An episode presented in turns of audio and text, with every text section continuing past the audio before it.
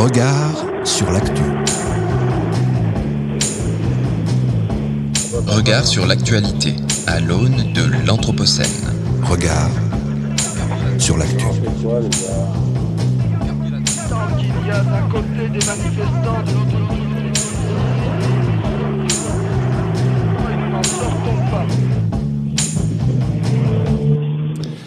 Bonjour à toutes et à tous. Fête de la nature, Premier ministre chargé de la planification écologique. Une vision politique inspirée des écrits de Bruno Latour. Il aura suffi d'une semaine et d'une qualification au second tour pour qu'Emmanuel Macron devienne un de ces ayatollahs verts, un véritable adepte du modèle Amish. Lui et ses ministres, qui n'avaient pourtant pas eu de mots assez durs pour qualifier les écologistes et leurs aspirations durant la campagne et durant ces cinq années de mandat, face au score important de la France insoumise et surtout de la masse d'électeurs potentiels que cela représente, se redécouvre champion de la Terre et du climat. Le voici annonçant mesure sur mesure, certaines déjà existantes d'ailleurs, d'autres en contradiction avec la première partie de sa campagne, peu importe le flacon pourvu qu'il y ait l'ivresse électorale. Et c'est avec un air de déjà vu que les enjeux planétaires redeviennent great again. Alors de l'autre de l'autre côté du spectre, si ivresse il y a, elle ne sera certainement pas verte. À défaut de grandes promesses à durée de vie probablement limitée, Marine Le Pen préfère une certaine forme de franchise, d'un ralentissement de l'engagement écologique du pays selon ses conditions que l'on ne connaît pas bien sûr, et d'un verdissement localiste et surtout opportuniste sur fond identitaire et nationaliste. Cela ne mange pas de pain que de promouvoir l'économie locale. Vous êtes bien sur Radio Anthropocène, nous sommes le mercredi 20 avril 2022 et toute l'équipe de Regard sur l'actu est ravie de vous retrouver. Et aujourd'hui, c'est en direct de la Biennale du Design à Saint-Étienne que nous animerons cette émission. Et d'ailleurs, nous invitons tous nos auditeurs à venir euh, à Saint-Étienne, dans la Cité du Design, jusqu'au 31 juillet pour visiter les expositions. Et nous sommes toujours dans une configuration hybride aujourd'hui de Regard sur l'actu, car vos deux animateurs préférés sont aussi doctorants. Et oui, et dans le cadre de leur recherche, ils sont partis à l'étranger. Donc nous ne retrouverons pas Emma Novel aujourd'hui puisqu'elle est à Montréal, mais elle participe toujours à la rédaction de l'émission et elle sera grand remplacée aujourd'hui par Isabelle Viau. Bonjour Isabelle et merci d'être avec nous. Bonjour. Et François de Gasperi, lui, est bien là, mais en direct de Madrid. Bonjour François. Bonjour Florian et merci de ton accueil chaleureux. Je suis ravi d'être en votre compagnie. Alors cette émission s'inscrit toujours dans le, dans le cycle de programme de Radio Anthropocène qui est porté par l'école urbaine de Lyon et Radio Bellevue Web et nous les remercions une nouvelle fois pour leur confiance. Aujourd'hui nous serons en compagnie de Franck Hundegla, commissaire de l'exposition Singulier Pluriel qui se tient en ce moment même à la Biennale du Design. Mais commençons cette édition de Regard sur l'actualité par le journal de la semaine. Regard sur l'actualité. L'information des mondes urbains, Anthropocène. Le journal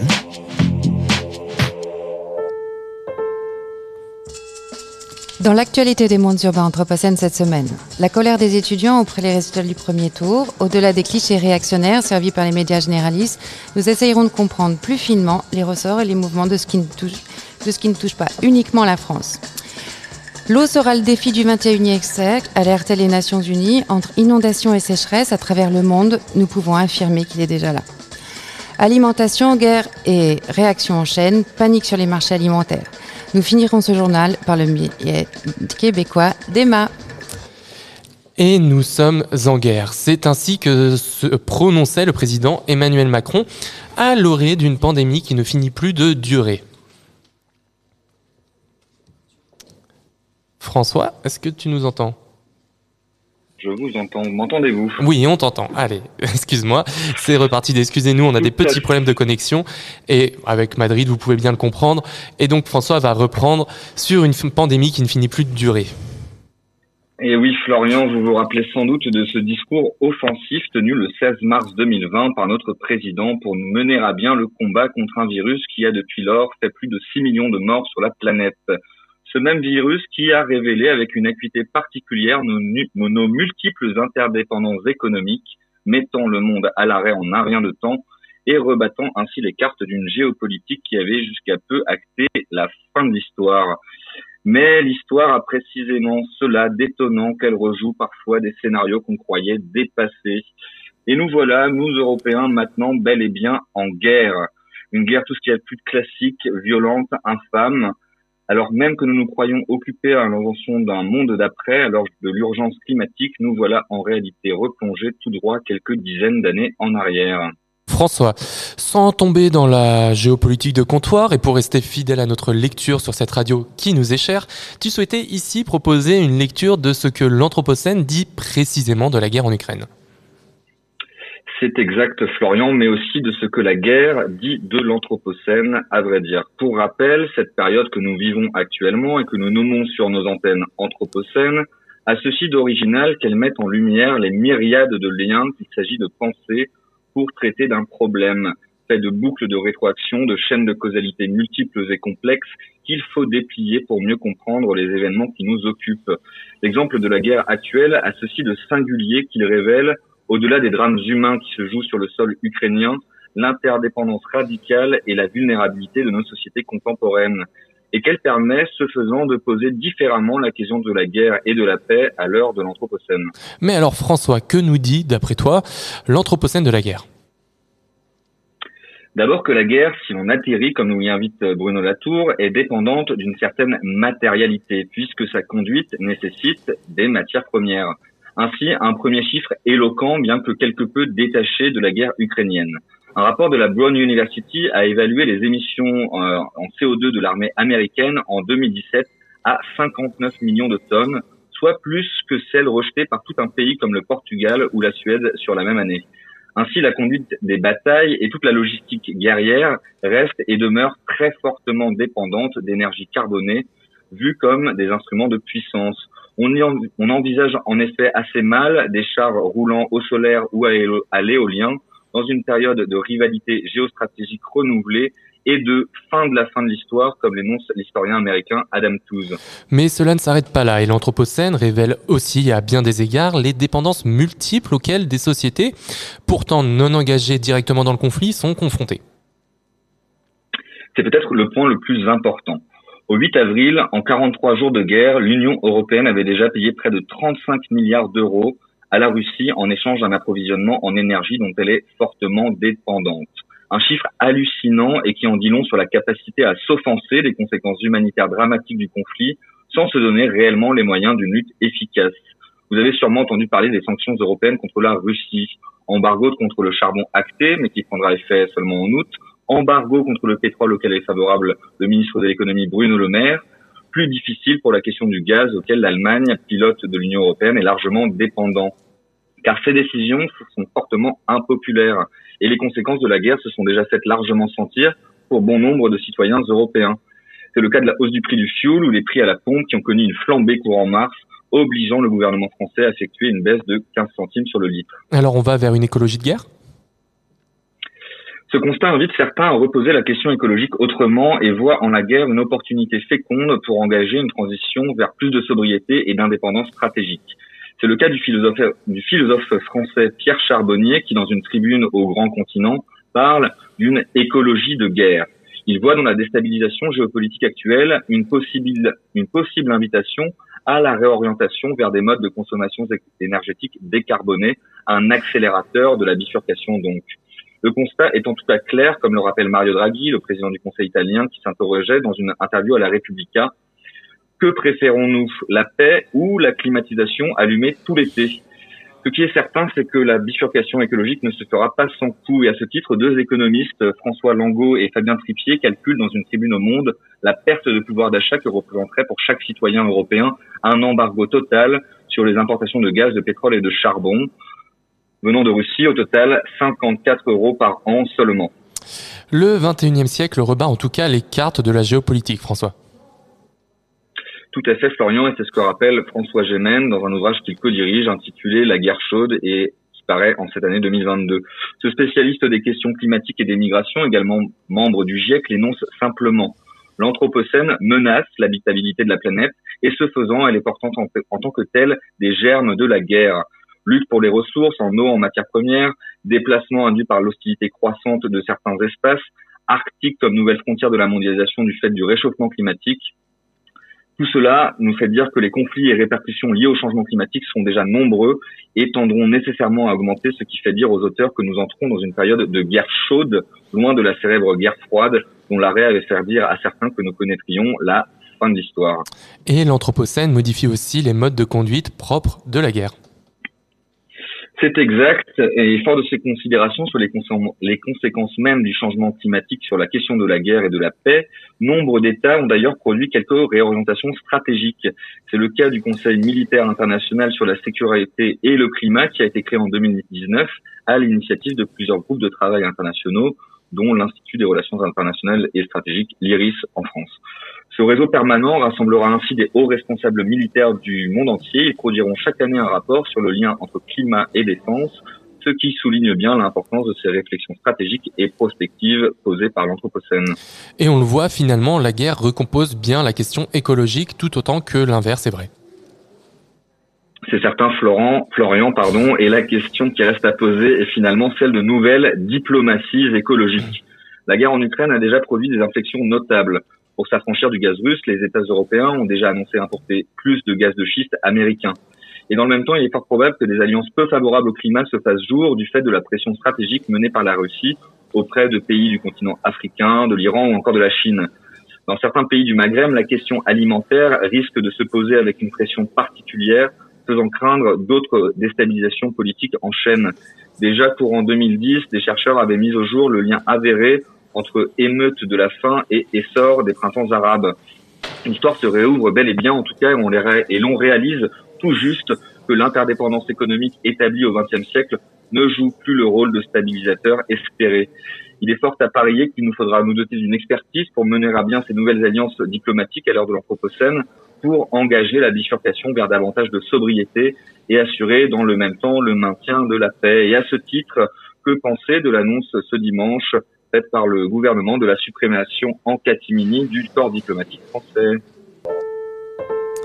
La Sorbonne, Sciences Po, Normal Sup et j'en passe. La semaine dernière, les écoles et universités les plus prestigieuses de France étaient occupées par les étudiants pour manifester contre le résultat du premier tour de l'élection présidentielle.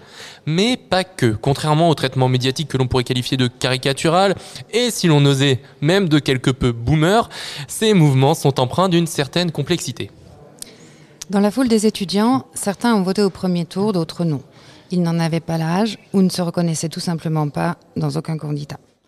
À droite de Macron, à, Zemmour, les programmes oubliaient vertement le changement global. À gauche, les candidats, les plus apporter les valeurs euh, qui leur sont proches, euh, ont préféré s'enfermer dans des batailles d'ego, réduisant au néant la possibilité de l'un d'entre eux que l'un d'entre eux accède au second tour.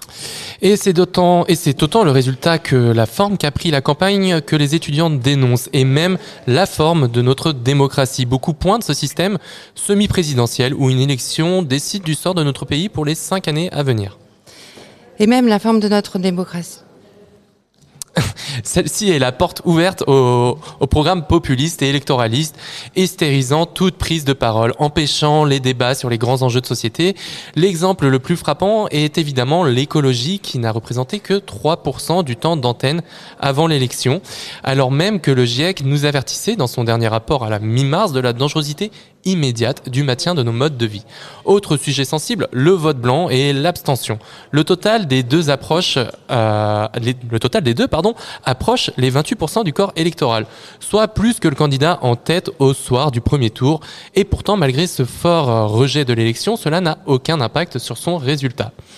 Et comme euh, tu le disais tout à l'heure, Isabelle, à gauche, les candidats n'ont pas pu saisir, n'ont pas su saisir l'ampleur de ces enjeux, jouant tous leur carte personnelle ou celle de leur parti, plutôt que celle du bien commun. Et cette situation laisse une jeunesse en proie à une grande anxiété face à l'avenir.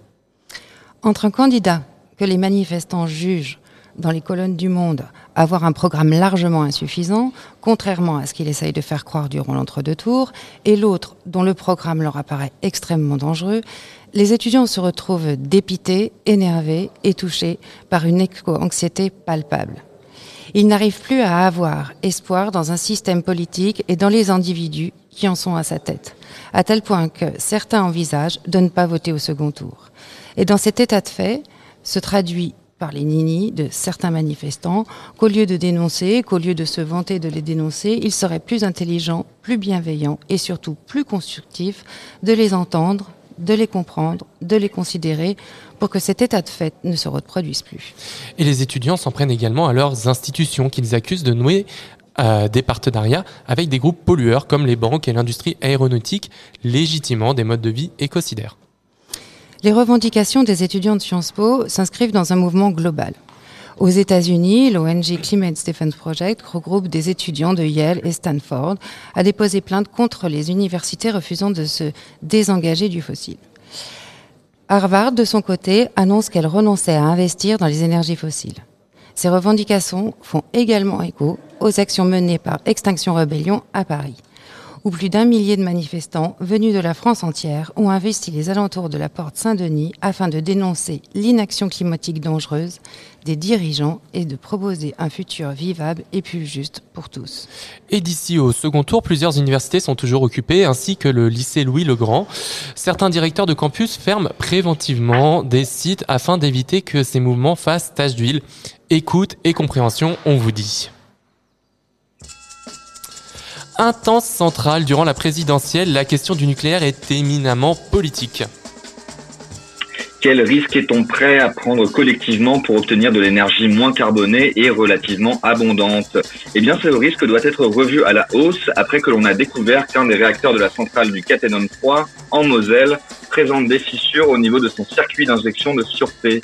C'est le huitième euh, d'EDF en France et c'est ce qu'affirme le, site spécialiste de l'énergie Montel selon une source syndicale. EDF a d'ores et déjà annoncé que les travaux de maintenance qui ont permis de découvrir la fissure seront prolongés afin de la réparer. Au total, 5 Et pardon, on a des petits problèmes techniques, comme vous pouvez, le remarquer, la distance a ça de bon que ça met en évidence tous les problèmes anthropocéniques qui sont liés à l'Internet et au téléphone. Et donc EDF, comme on le disait, comme le disait François, a d'ores et déjà annoncé que les travaux de maintenance qui ont permis de découvrir la fissure seront prolongés afin de la réparer. Et au total, 56 réacteurs sont jugés comme prioritaires pour des contrôles de sûreté en France par l'Agence de sûreté nucléaire. Toujours en bref, euh, la semaine euh, la première éolienne en mer française a été installée la semaine dernière au large de Saint-Nazaire en Loire-Atlantique pour une mise en service début mai. Au total, ce sont 80 éoliennes qui seront érigées sur ce parc de 70 km. La France est particulièrement en retard par rapport aux autres pays européens où l'on totalise plus de 5000 turbines en mer. Si 16 projets sont actuellement en cours en France, ils ne font pas l'unanimité. C'est le cas à Saint-Brieuc, au nord de la Bretagne, où pêcheurs et associations environnementales craignent l'impact de ces installations sur la biodiversité marine. Il arrive que selon les scénarios RTE ou Negawatt, le développement de l'éolien en mer est inévitable pour atteindre la neutralité carbone d'ici 2050. En cette semaine roubaisienne, c'est bien le vélo qui tient le haut du pavé, Isabelle. De tous les moyens de transport, la bicyclette arrive en tête du nombre d'unités vendues en France en 2021. Plus de 2,7 millions de vélos ont été achetés contre 1,65 million de voitures. Et ces chiffres de l'Union Sport et Cycle ne prennent pas en compte la vente des vélos d'occasion. En prenant en compte les pièces détachées, type casque, cadenas, pneus, le marché du cycle français pèse désormais 3,4 milliards d'euros. Et la France est considérée comme l'un des marchés les plus porteurs d'Europe car le vélo y est relativement peu développé comparativement à ses voisins en termes de pratique, autant en termes de pratique que d'infrastructure.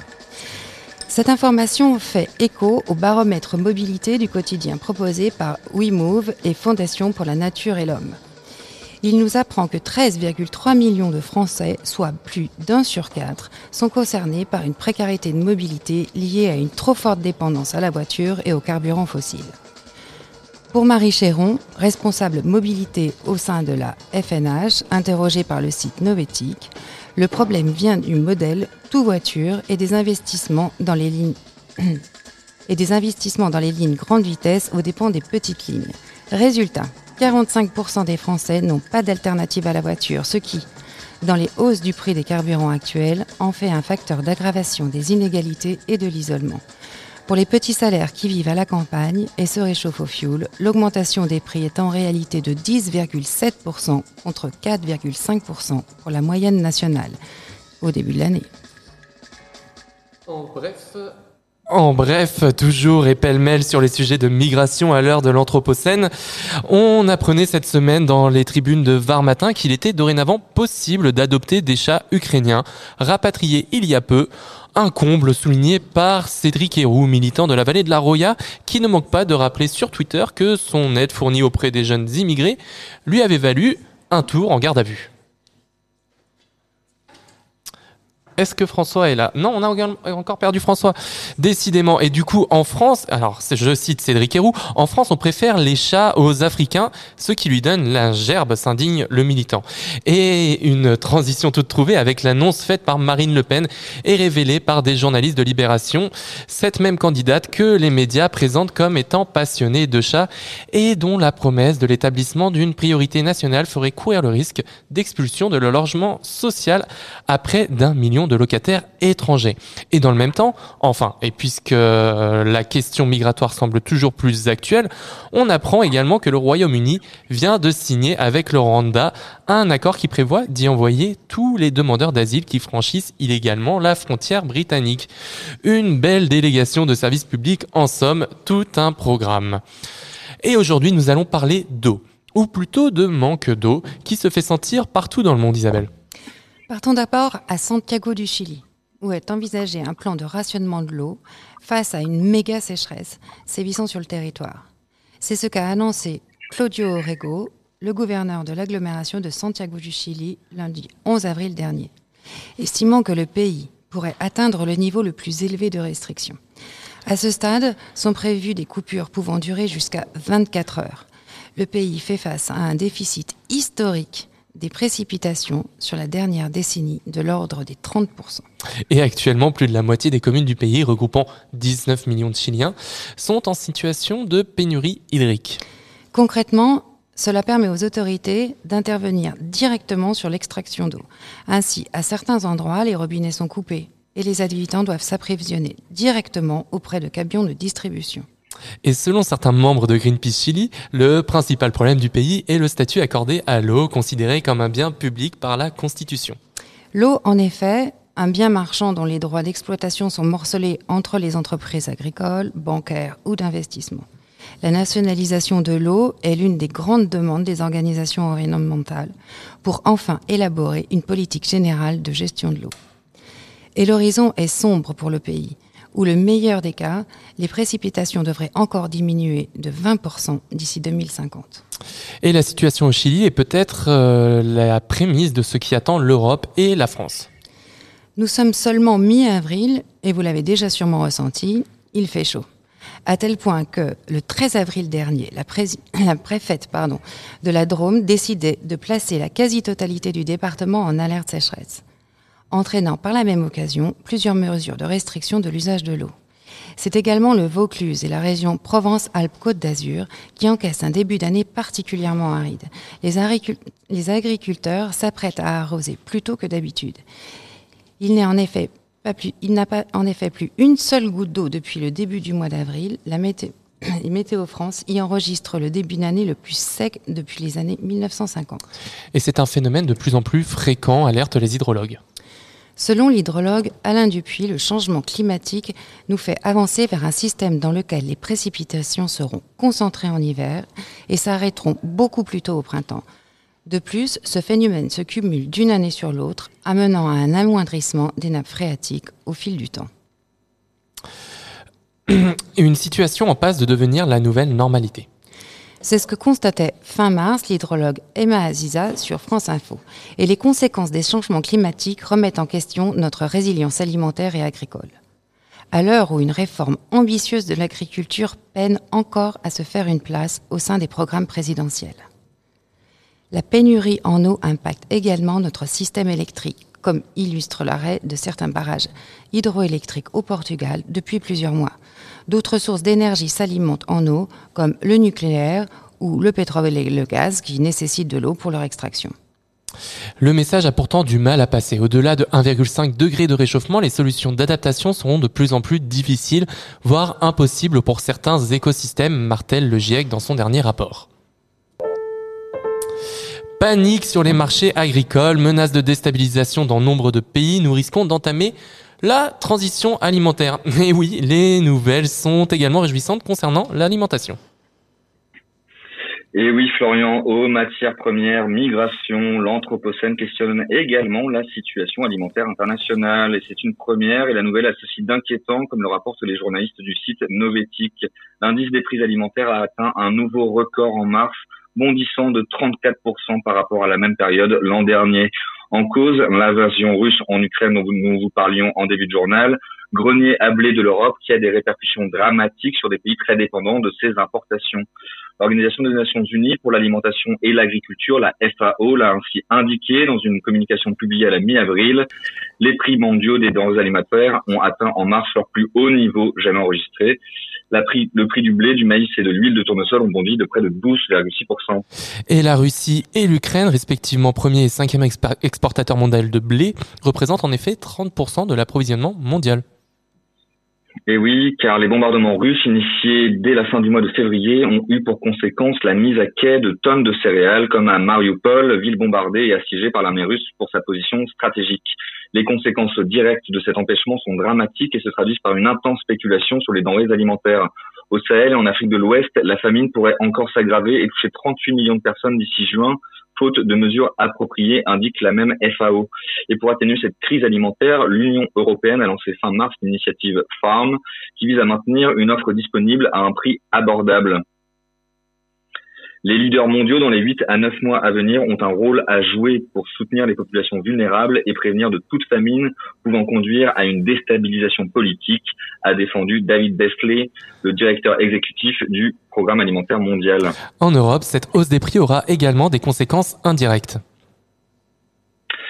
Tout à fait, Florian.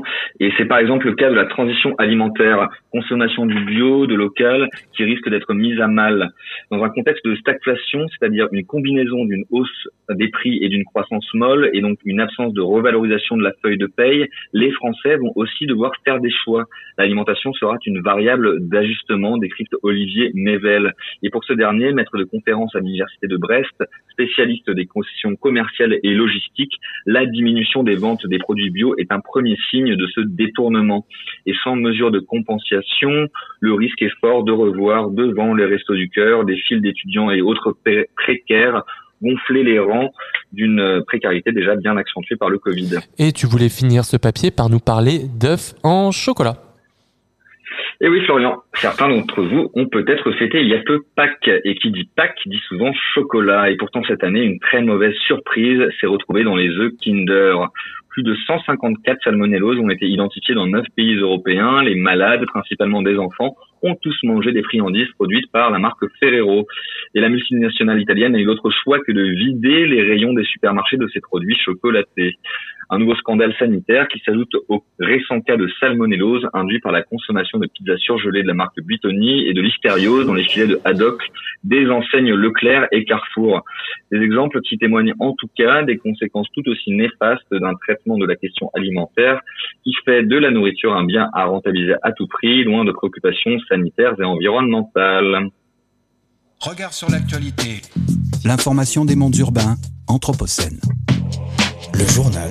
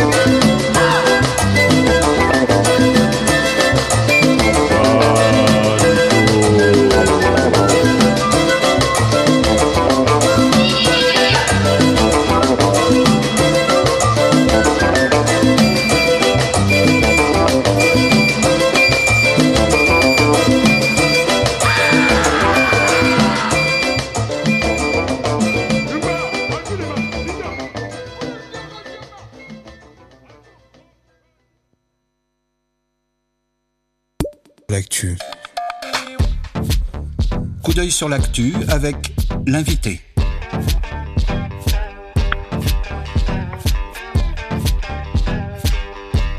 Coup d'œil sur l'actu avec l'invité. L'invité des regards.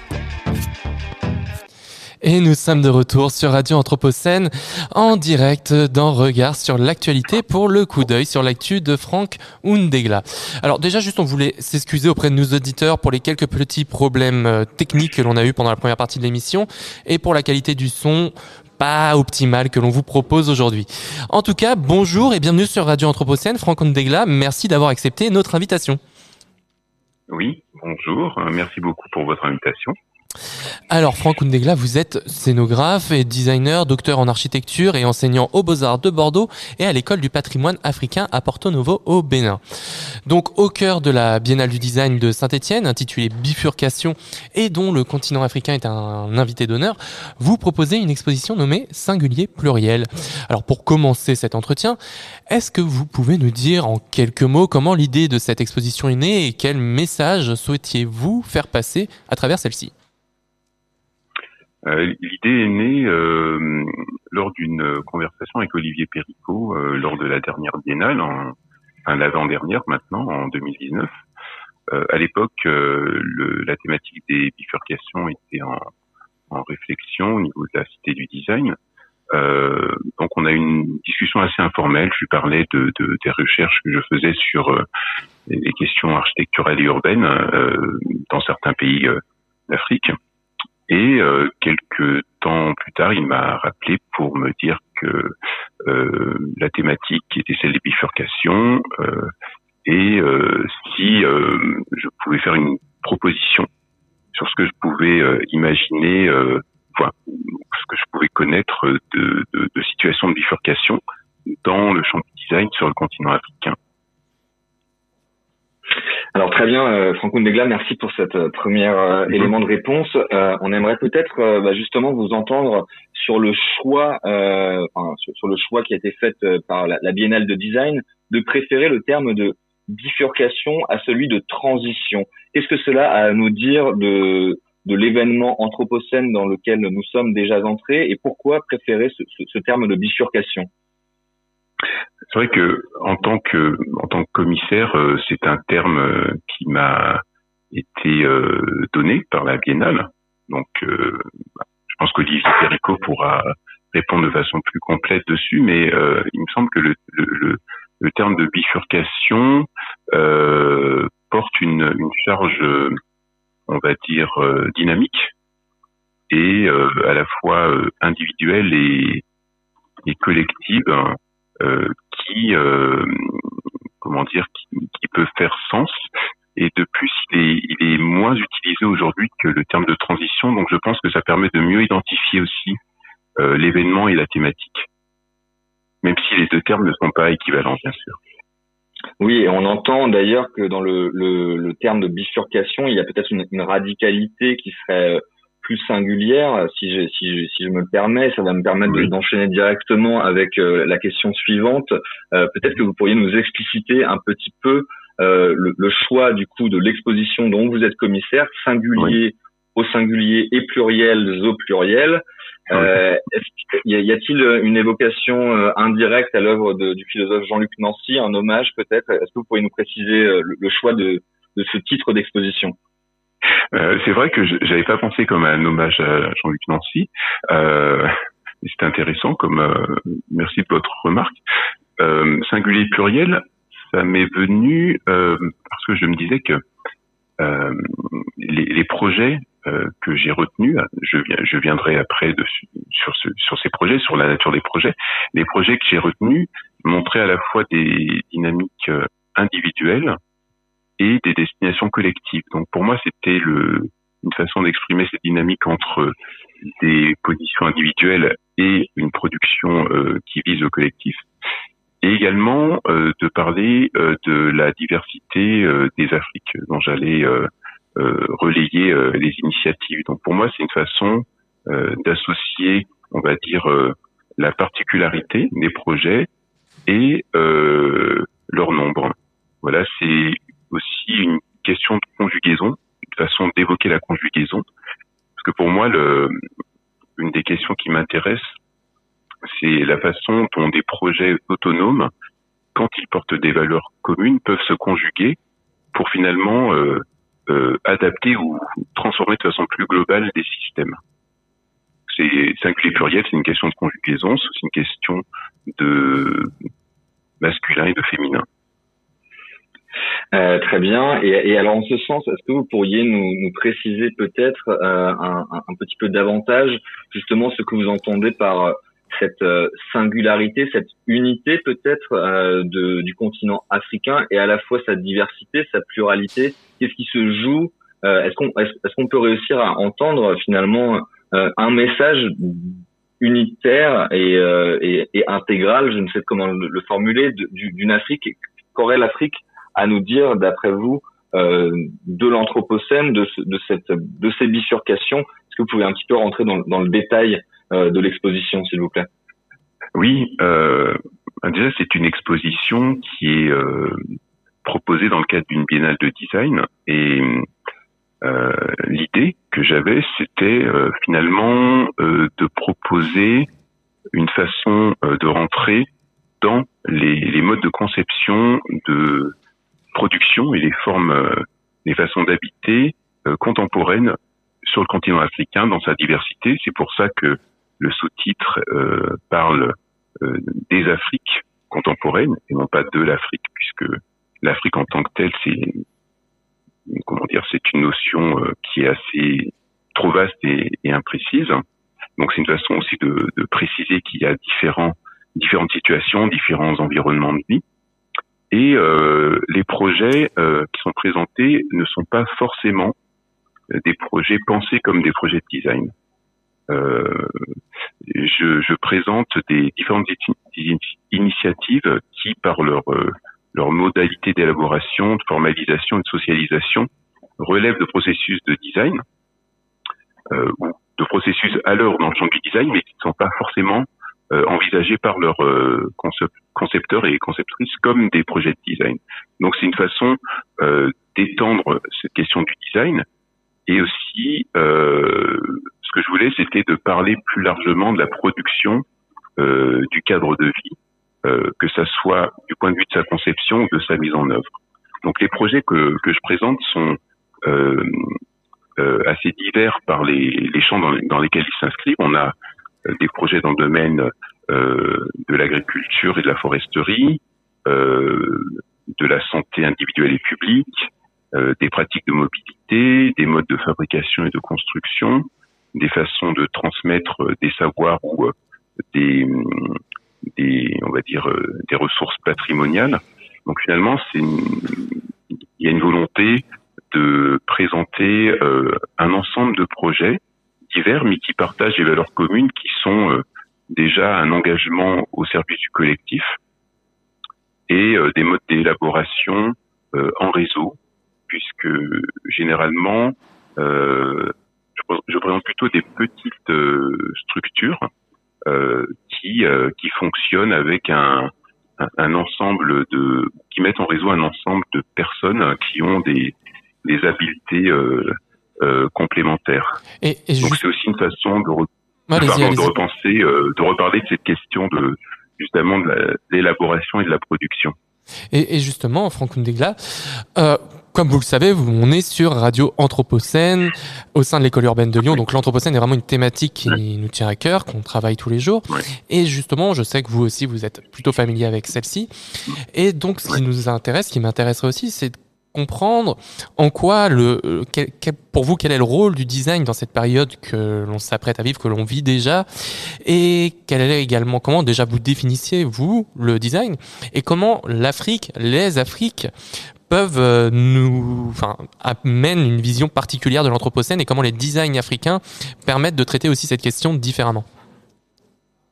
Euh, bah, je pense que en, en, regardant les projets et en discutant aussi avec les concepteurs, il y a, une, il y a des façons de faire qui sont assez partagées, euh, on va dire dans le monde entier aujourd'hui, parce qu'il y a des réseaux euh, d'influence, il y a un partage d'informations, et euh, les questions d'anthropocène, finalement, elles sont traitées différemment parce que les contextes sont différents, mais on peut voir des démarches assez similaires dans différents dans différents coins du monde. Et la, la, question du design de l'anthropocène sur le continent africain, moi, je la vois vraiment du point de vue du lien entre les, entre les ressources, les mises en œuvre et la destination des projets. par exemple, euh, parmi euh, les, les, initiatives proposées, euh, je vais donner juste un exemple. L'Afrique H, par exemple, pour moi, c'est un c'est un exemple de projet bifurcant et qui, parle aussi de, de l'anthropocène parce qu'il il permet de d'économiser du ciment quand on produit des parpaings et le parpaing qui est produit nécessite euh, comment dire, euh, moins d'eau, euh, moins de, de matières premières.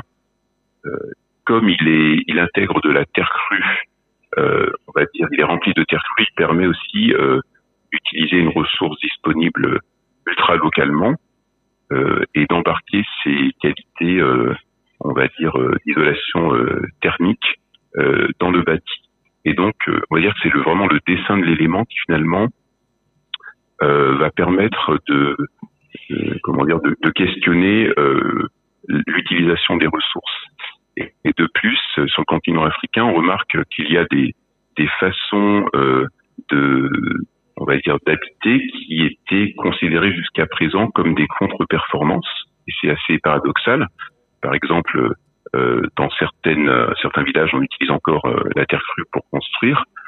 dans certaines villes, on pratique le hors réseau urbain, pas par volonté, mais parce que euh, c'est une, une nécessité euh, liée euh, au déficit d'équipement dans certaines zones, ou même on peut voir des modes d'occupation de l'espace public de type domestique qui sont valorisés aujourd'hui dans des pays européens, par exemple, et qui étaient considérés comme comme une, forme de désordre auparavant.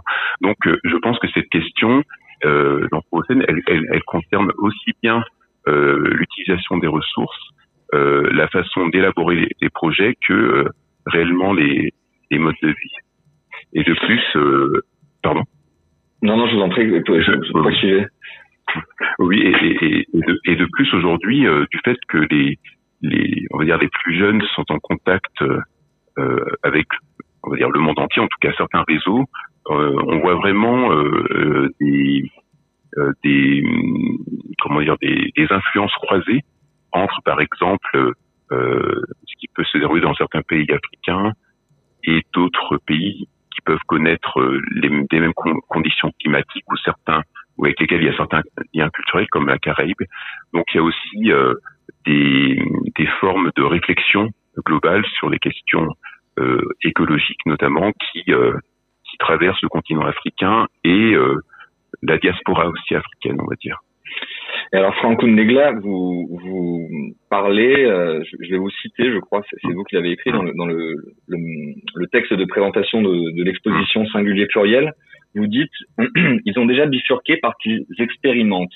Ils explorent des façons de produire des projets qui se situent entre des techniques d'adaptation et des stratégies de transformation plus globales des territoires tous ces usages hybrides et novateurs permettent de renouveler la façon dont les concepteurs interagissent avec la société. Alors, je, je cite ce passage car je, je trouve cela important euh, de souligner peut-être que euh, la spécificité, du moins de ce, que je crois en comprendre, du design euh, pensé avec l'Afrique, depuis l'Afrique, euh, serait également celle qui est le fait qu'elle valorise l'importance du faire, du geste, euh, d'une forme peut-être d'artisanat qui irait plus loin que la seule standardisation occidentale et moderne, avec un design qui tienne compte de la singularité des cas et des pratiques, euh, euh également du fait de la nécessité de, ressources qui sont rares. Euh, est-ce cela le message des Afriques et, et est-ce cela dont on peut également s'inspirer pour penser une bifurcation, mais cette fois-ci depuis en Europe ou en Occident à minima? Oui, euh, en tout cas, les, enfin, ce que ce que vous dites est, est important. En tout cas, c'est ce que j'ai souhaité montrer dans l'exposition. Euh, quand on prend par exemple euh, la marque Karenji à Madagascar, qui est une une marque automobile, euh, mais qui n'est pas uniquement euh, réduite à de la fabrication automobile, mais qui est plus largement un réseau de, de on va dire, de production diverses, qui va de l'agriculture au recyclage des textiles, à l'hôtellerie, ben, on a une automobile qui cristallise un réseau, en quelque sorte, et cette automobile est complètement déstandardisée, c'est-à-dire qu'on n'est pas dans l'illusion de vouloir produire un élément euh, de mobilité sérielle. On est dans une automobile qui se fabrique pratiquement à la demande, en petite quantité, donc pour répondre à comment dire à, un besoin de, de, mobilité. Et cette façon euh, de produire une automobile euh, à quelques dizaines d'exemplaires euh, par an, c'est une, une façon de montrer que qu'il n'y a pas besoin de produire euh, beaucoup pour diffuser largement un produit, mais au contraire de regarder quels sont les besoins locaux et de produire en conséquence. Pour moi, c'est un, un, exemple de une façon de, de déstandardiser l'automobile et de plus la, la euh, a une forme qui euh, qui est une sorte de euh, on va dire euh, d'image un peu stéréotypée de l'automobile. Donc quand on la voit, c'est vraiment la bagnole, l'image de la bagnole dessinée à la règle. Et ça aussi, en, termes de signes, euh, c'est très important puisqu'on n'est pas dans, dans, le design euh, automobile actuel. On est dans quelque chose de beaucoup plus, euh, on va dire, beaucoup plus simple, mais qui, euh, qui correspond à la fois à une certaine image de l'automobile et euh, qui indique euh, que c'est un, que c'est un, un, véhicule qui va remplir des besoins essentiels. Et alors, euh, justement, euh, Franco Negla, on, on, on, peut s'intéresser peut-être aux critiques euh, qui, qui, seraient apportées au design euh, occidental à minima euh, aujourd'hui, et essayer de penser avec vous peut-être les bifurcations à opérer pour le design lui-même. On le sait, et vous le dites, nous vivons dans un monde en Occident d'objets standardisés, copiés, sériels, euh, dans lequel également nous connaissons l'obsolescence programmée euh, des objets qui sont condamnés à, à une forme de, de, désuétude très rapide. Et à l'inverse, euh, l'exemple que vous donniez de ces automobiles fabriquées à Madagascar euh, sont euh, c'est celui d'un monde beaucoup plus un, je ne sais comment le dire, mais d'objets qui sont qui oui dans lequel il y a un geste, comme, comme je le disais juste avant. Et alors j'aimerais peut-être vous entendre sur le, le modèle de développement euh, africain euh, de ces Afriques euh, qu'on peut penser à partir de ces objets qui sont hybridés.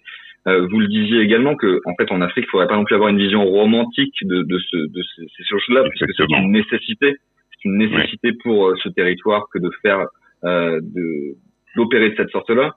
Ainsi, j'aimerais vous interroger sur le sur le le, la, la, suite de cette dynamique euh, avec le développement et l'essor de, de, de, ces espaces. Euh, comment penser un développement qui tienne compte de, des, des, des, critiques apportées au design occidental et à la fois euh, de l'essor d'une certaine euh, qualité de vie dans ces, dans ces espaces euh, oui, moi il y a un terme que j'aime bien qui est le, celui de design de situation, de design contextuel, même si par euh, nature, le, design doit être un design de situation. C'est, euh, ça traduit le fait que des concepteurs, euh, finalement, avec leurs outils de, projet, de projection, leur façon de concevoir, vont répondre à une question avec en faisant leur marché sur ce qui est disponible en quelque sorte. C'est-à-dire, euh, par exemple, euh, si on regarde le travail de Cheikh Diallo au Mali ou de Nifemi Marcus Bello au, Nigeria, ce sont des, des designers qui, qui ont étudié en Europe et qui ont fait le choix de se réinstaller dans leur pays d'origine. par exemple, Nifemi Marcus Bello, qui est designer industriel de formation, s'est dit comment je vais faire du design industriel à Lagos. Finalement, il n'a pas fait du design industriel en tant que tel, mais il a repéré dans le un peu l'écosystème productif euh, de la ville euh, des entreprises euh, qui, qui manipulaient certaines techniques et il s'est en quelque sorte inscrit dans leur chaîne de production pour réaliser des, des objets. Et donc en termes de démarche, c'est intéressant puisqu'on le designer ne se dit pas je vais produire un outil de plus pour produire, mais plutôt je vais euh, développer une forme d'empathie envers mon environnement et voir où je peux agir pour finalement euh, trouver euh, trouver ma place. Donc pour moi ça c'est important le fait de euh, déjà de trouver sa place en tant que concepteur dans un dans un contexte précis et, et ensuite il y a y a le fait de comment dire de euh, de finalement euh, euh, répondre à des questions posées par la par la société. c'est ce qu'on a vu par exemple avec la, la, la, réflexion de designers sur la production de lave-mains. donc on en présente un dans l'exposition, mais il y en a eu aussi d'autres sur le continent africain. Donc ces objets-là répondent à une, répondent à une question précise et euh, finalement euh, peuvent être produits en, un exemplaire ou deux exemplaires ou peuvent se diffuser plus largement s'il y a une nécessité. Et c'est une c'est une approche de la conception qui qui, qui m'intéresse parce que euh, finalement elle montre qu'il faut situer son action pour qu'elle soit réellement efficiente à un niveau très précis de, de cette chaîne entre conception, production et socialisation des projets. Et alors justement, Franck Negla, puisque le temps passe hélas trop vite et qu'on aimerait euh, discuter pendant des heures de tous ces, ces questionnements, mais peut-être euh, vous interroger sur la, la, la réception euh, de ces questions au sein du continent africain lui-même. Vous parlez de design situationnel, contextuel, de production par demande. Comment ces thématiques sont-elles reçues dans ces Afriques dont vous parlez? Est-ce qu'il y a une volonté, par exemple, de faire voyager cette exposition sur le continent africain lui-même?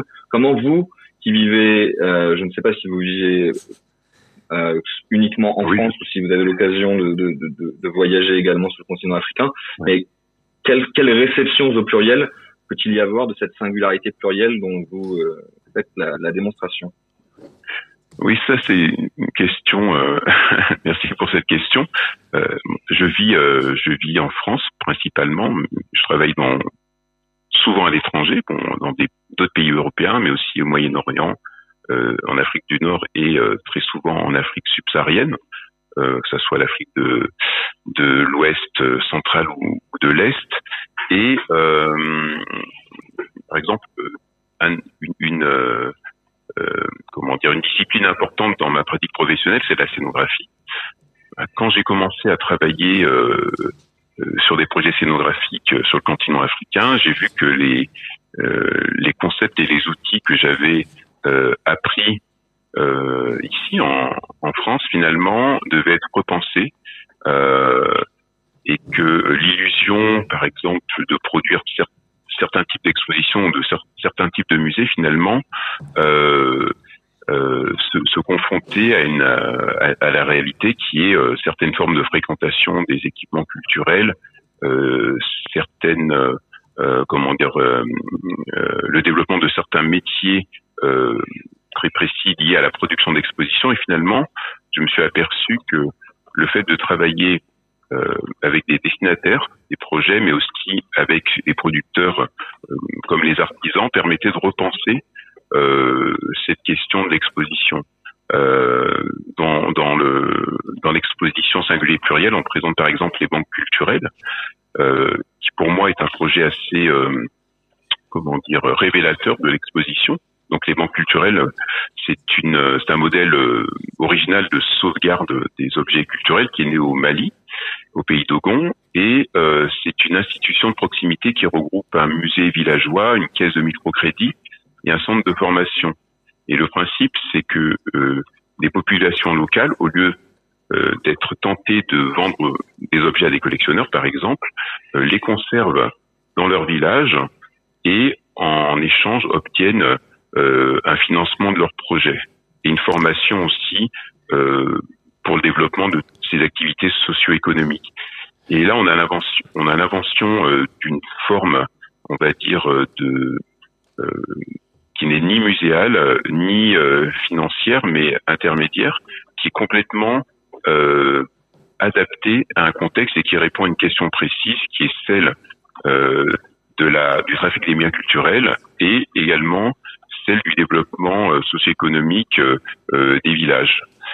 Pour moi, c'est une façon de se dire finalement, pas besoin de construire de musée, mais imaginons une forme qui puisse correspondre à un besoin et qui d'ailleurs aujourd'hui se diffuse, s'est diffusé en dehors du Mali et même en France puisqu'il y a des projets de création de banques culturelles euh, dans le nord de la France aujourd'hui. Alors on, on l'entend, Franck Ondegla, euh, l'importance de la scénographie, de la capacité aussi à communiquer notre travail sur ces questions anthropocènes.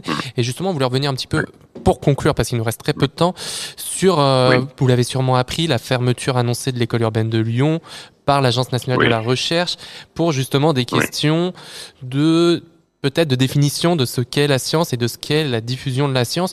Et donc peut-être revenir avec vous sur cette importance de cette médiation, de cette diffusion, de cette capacité à parler à d'autres publics et même au, à l'ensemble de la communauté scientifique à travers de la scénographie et aussi cette capacité à travailler en transdisciplinarité avec plein de disciplines différentes. Qu'est-ce, quel, quel mot vous pouvez nous, nous, nous apporter à, à ce, à ce sujet-là? Bah, si, je, je, si je parle simplement de, du, du domaine de l'exposition et par exemple de cette exposition-là, singulier pluriel. Donc, euh, je pense que le, le, le fait d'avoir euh, euh eu la chance de, de, de, mener un travail euh, de, de, de thèse euh, où j'ai qui m'a permis d'être en contact avec des personnes de disciplines différentes a nourri aussi le projet parce que elle m'a montré le lien entre des questions, par exemple esthétiques, euh, euh, urbaine, etc. Et je pense que cette euh, pluridisciplinarité, transdisciplinarité est absolument essentielle pour produire des, des projets, on va dire, originaux, en tout cas pour développer des, des, points de vue originaux. Et euh, en tant que en tant qu'enseignant à, à, Bordeaux, c'est aussi des choses que l'on que l'on défend euh, avec avec mes collègues et, euh, et la, enfin, la direction pédagogique de l'école. Ça, c'est très important. Euh, on mène euh, justement des projets de recherche avec euh, aussi bien des laboratoires de recherche sur le son, l'acoustique, qu'avec l'école d'architecture, par exemple. En tout cas, merci beaucoup Franck Undegla. On, s'excuse, mais l'interview va, va, doit toucher à sa fin parce qu'on est pris par le temps et que tous nos collègues nous attendent pour, pour l'émission qui suit. Merci beaucoup de nous avoir accompagnés dans Regard sur l'actualité. Je rappelle que vous êtes euh, commissaire de l'exposition Singulier Pluriel qui se tient en ce moment même à la Biennale du Design de Saint-Etienne. Bonne journée et à bientôt sur Radio Anthropocène. Merci beaucoup. À bientôt. Au revoir.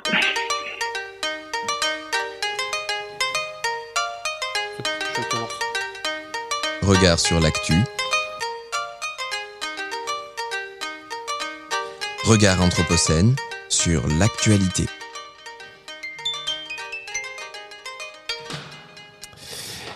Et merci à toutes et à tous de nous avoir suivis. Vous pouvez retrouver cette émission sur son déclin ainsi que l'ensemble des programmes de radio Anthropocène.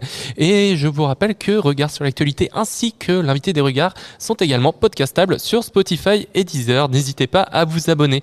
Et le reste de la journée s'annonce très riche sur radio Anthropocène. Tout de suite, c'est Habiter ici le monde avec Jérémy Cheval et Valérie Didier qui arrivent en studio. Bonjour Jérémy, bonjour Valérie. Bonjour. Bonjour. Alors de quoi vous allez nous parler aujourd'hui? Euh, On va parler de la question de faire école avec un designer euh, et enseignant à l'école d'art et de design de Saint-Étienne. Vincent Le Marchand pour ne pas le citer.